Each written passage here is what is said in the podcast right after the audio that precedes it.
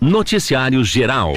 O ex-vereador Luizir Lobat, de Ivaí, começou a ser julgado ontem pela morte do empresário Everaldo Manfron em 2020. O júri popular está sendo realizado em Imbituva. Lobat está preso na Delegacia Pública de Ponta Grossa e é acusado do homicídio qualificado por motivo fútil e recurso que impossibilitou a defesa da vítima. Além disso, responde por receptação. Segundo a polícia, o suspeito foi até o mercado de Manfron e o esfaqueou várias vezes. O empresário tinha 47 anos e chegou a ser levado de helicóptero até o Hospital Universitário de Ponta Grossa, mas morreu poucas horas depois. A polícia informou que Lobat ficou quatro meses foragido até ser localizado em Santa Catarina em maio de 2020. Segundo o Ministério Público, o ex-vereador passou a noite anterior ao crime bebendo em um bar na frente da casa da vítima, para quem devia cerca de 30 mil reais. Para o Ministério Público, a cobrança da dívida motivou o homicídio. O mandato dele foi cassado pela Câmara de Ivaí por quebra de decoro.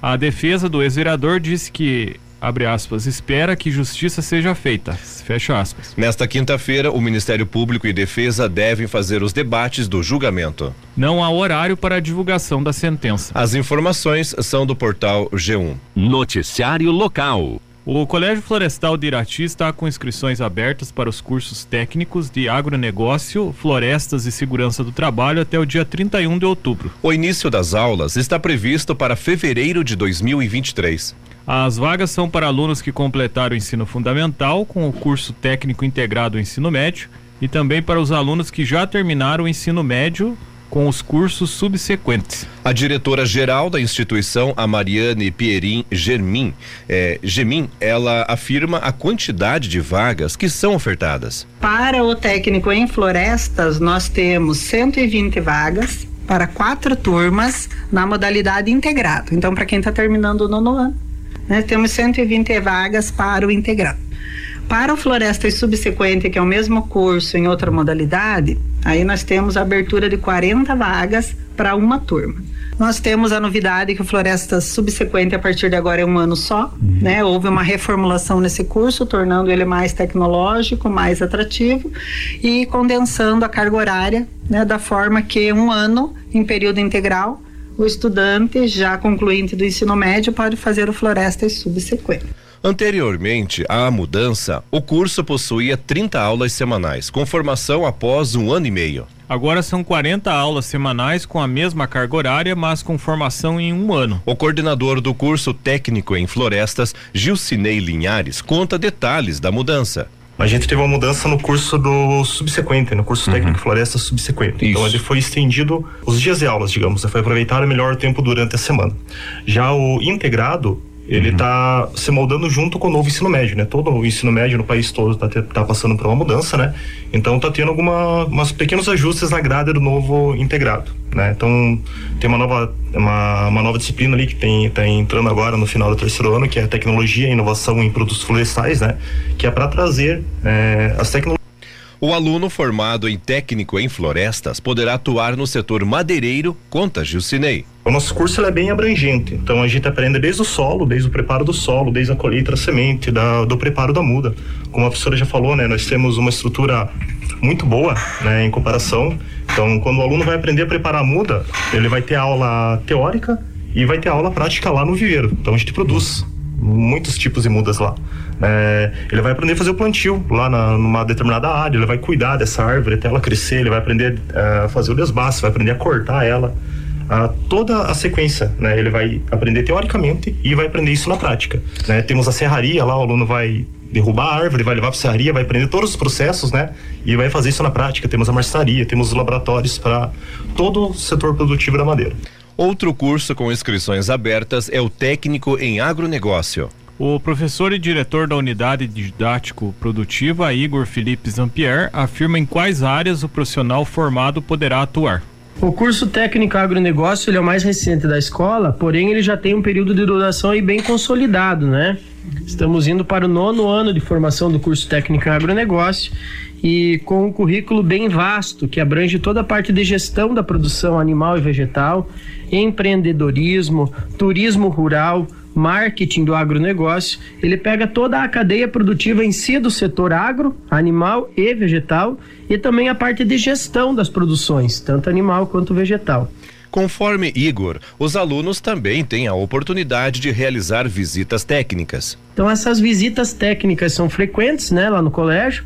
A gente tem um, um bom contato aí com todo o setor produtivo, local, regional, estadual onde os nossos alunos têm essa oportunidade de estarem visitando em outras regiões, em outros municípios, é, exemplos de sucesso do agronegócio, tanto em pequenas propriedades quanto em grandes propriedades. O coordenador destaca que o curso passou por uma reformulação. O curso técnico em agronegócio em si é um curso no período noturno, de duração de um ano e meio, onde os alunos entram lá com a sua experiência empírica, a sua experiência do dia a dia, e a gente molda esses alunos na experiência profissional da gestão, da propriedade rural e da produção rural. É um curso moderno, né? Ele também houve uma reformulação do currículo recente, onde a gente coloca também as novas tecnologias aplicadas ao setor, onde a gente já vê que a nossa região também está se adaptando e produzindo mais com menor custo. Essa é, é a, a, grande vantagem da, da formação do técnico em agronegócio. O curso de técnico em segurança do trabalho também possui vagas para novos alunos. O curso tem duração de um ano e meio com aulas noturnas. Igor fala sobre a estrutura disponibilizada. Nós temos uma estrutura também diferenciada de equipamentos de medição e também proporcionamos a visita para esses alunos. Nós temos dois ônibus disponíveis da nossa agenda onde eles conseguem fazer a visita nas empresas. Temos parceria com algumas outras instituições, onde proporciona também a formação complementar, além da grade curricular, por exemplo, com o Senar, onde eles têm os cursos DNR 32, 31, 21, é, trabalho em altura, espaço confinado, toda aquela prática de rotina realmente que os profissionais precisam nas empresas, nas indústrias. Os nossos alunos saem com essa plena noção do conhecimento técnico é, repassado lá pelos nossos professores. Os cursos possuem laboratórios para as atividades, conforme a diretora Mariane. Temos os laboratórios, né? Física, Química, Biologia, Laboratório de Entomologia, Laboratório da Madeira e temos também uma serraria, uma marcenaria, uma oficina. Então são condições onde cada um dos professores consegue fazer a transposição da teoria para a prática. O Colégio Florestal também é conhecido pela sua estrutura para os cursos agrícolas com a unidade didática produtiva. Igor explica qual é a função deste espaço. O grande diferencial da nossa escola, né, quando comparado aos outros cursos técnicos, nós temos uma fazenda de 160 hectares onde a gente consegue pôr em prática, tanto em floresta quanto no agronegócio, tudo aquilo que se estuda nos livros. Então a gente não vê apenas uma figura ilustrativa. A gente faz as aulas práticas ali do lado da sala de aula, onde é a nossa fazenda, nossa unidade didático-produtiva. Ela tem dois cunhos. Né? Ela tem finalidade de produção, para a produção florestal, que é o nosso carro-chefe do Colégio Concurso de Florestas, mas também nós temos a nossa produção animal e a nossa horta, onde a gente consegue atender algumas demandas do curso do agronegócio, por exemplo. Nós temos as aulas práticas todas na nossa estufa, na nossa horta, criação de suínos, aves, na nossa estufa de produção de mudas e também nos nossos talhões de colheita florestal. Segundo Igor, os estudantes do Colégio Florestal também têm a oportunidade de participar de ações na comunidade, como o plantio de árvores. A gente fez a distribuição de mais de 10 mil mudas do nosso viveiro para as instituições públicas e privadas aqui da nossa região. São ações que o colégio faz em parceria né, com outras escolas, outras instituições, por exemplo, a FUBRA. A FUBRA fez a, a, a, troca da muda por um quilo de alimentos são as mudas cedidas lá pelo Colégio Florestal, onde os nossos alunos fizeram a coleta da semente, a quebra da dormência, a produção da muda no viveiro, até a distribuição dessas mudas aí para a comunidade. O plantio da, da Vila São João também foi bem interessante, foi uma ação onde os alunos fizeram a seleção das mudas e plantaram lá no entorno do parque, na área de proteção permanente. Fizemos uma recuperação do plantio das, dos IPs que a gente teima em replantar todo ano, os IPs na Avenida Paraná, né? E que já houve mais uma depredação, mas a gente vai plantar novamente até a gente conseguir uma arborização bem bonita para nossa cidade. O Colégio Florestal também continua com o sistema de internato, com vagas para estudantes de todo o país e também para o interior de Irati, conforme a diretora. Ele no, no, nos representa ainda uma boa quantidade de alunos vindo de fora, nos procurando de outras cidades, de outros estados, porque realmente é uma oferta do estado que caracteriza uma especificidade assim muito interessante, porque o curso sendo público, gratuito, sem custo nenhum, né? O aluno pode vir morar no colégio.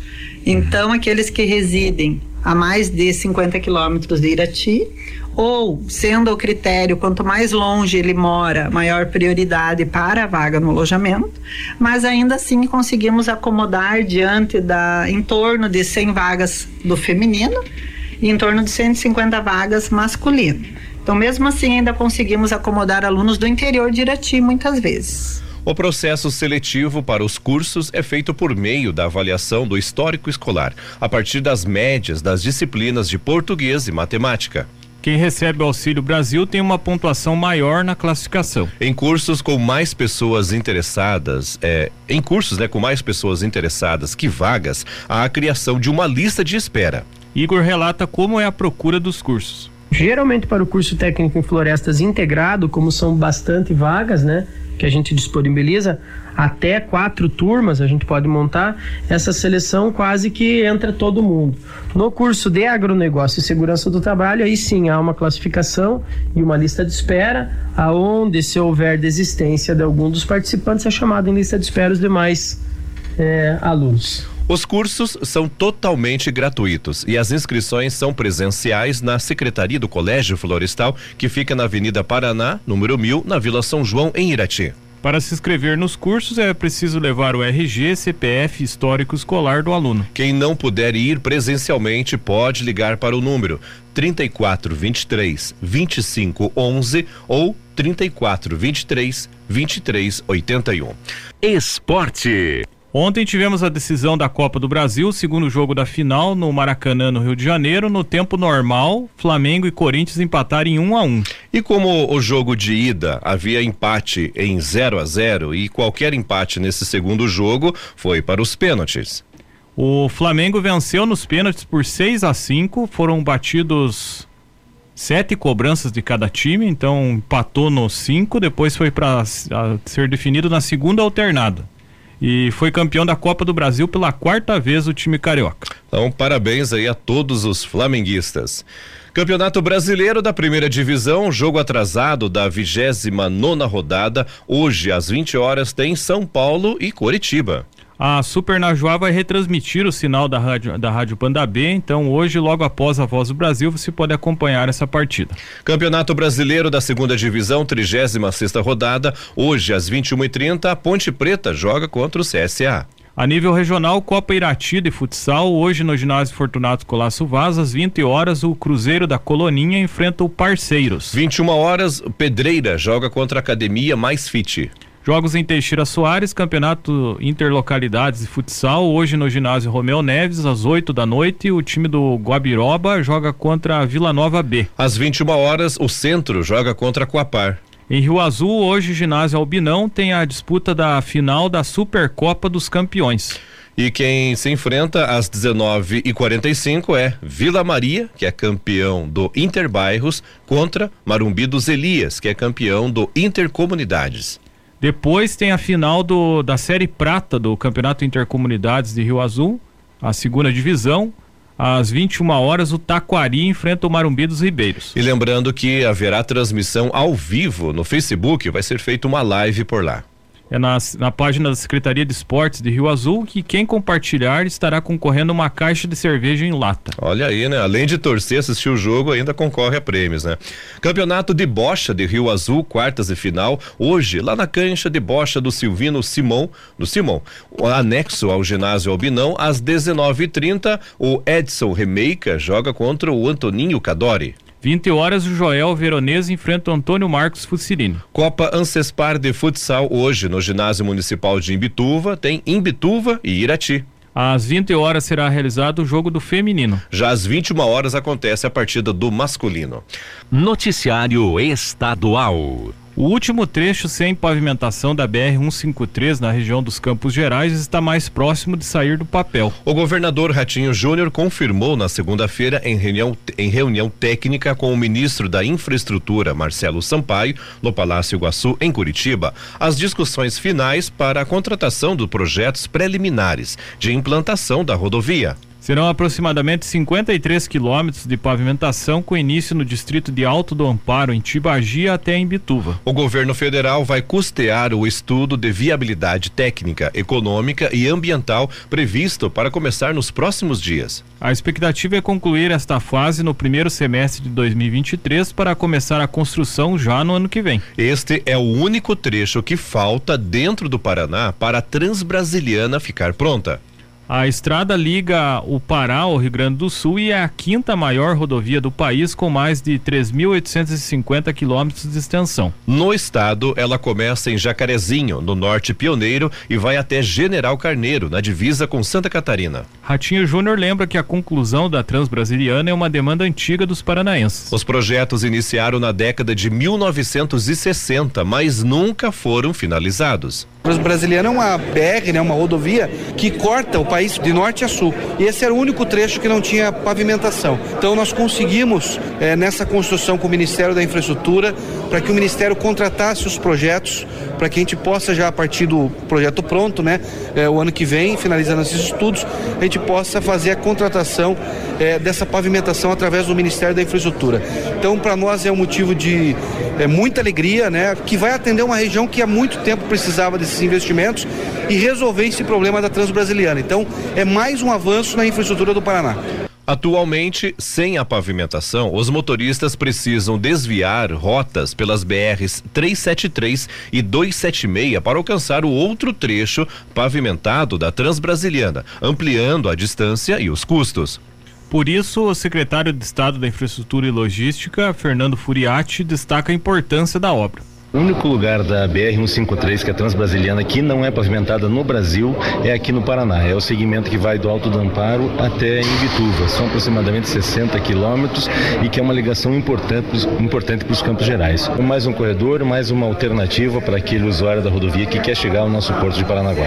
O ministro Sampaio reforçou que há um compromisso do governo federal com a obra. Segundo ele, a construção integra um pacote de cerca de 3 bilhões de reais de investimentos por parte da União no estado, incluindo as obras com recursos da Itaipu Binacional, como a segunda ponte Brasil-Paraguai na região oeste. Abre aspas, o Paraná é muito importante para o Brasil. Essa localização estratégica faz o Estado necessitar de ainda mais investimentos em infraestrutura. Queremos pavimentar esta rodovia, a BR-153, já no ano que vem. Fecha aspas, disse o ministro. Participaram da reunião o secretário-chefe da Casa Civil, João Carlos Ortega, o diretor-presidente da Ferroeste, André Gonçalves, o coordenador do Plano Estadual Ferroviário Luiz Fagundes, o diretor de operações portuárias dos portos do Paraná Luiz Teixeira, o deputado federal Sandro Alex, o secretário nacional de Transportes Terrestres Felipe Queiroz, o diretor-geral do Departamento Nacional de Infraestrutura de Transportes,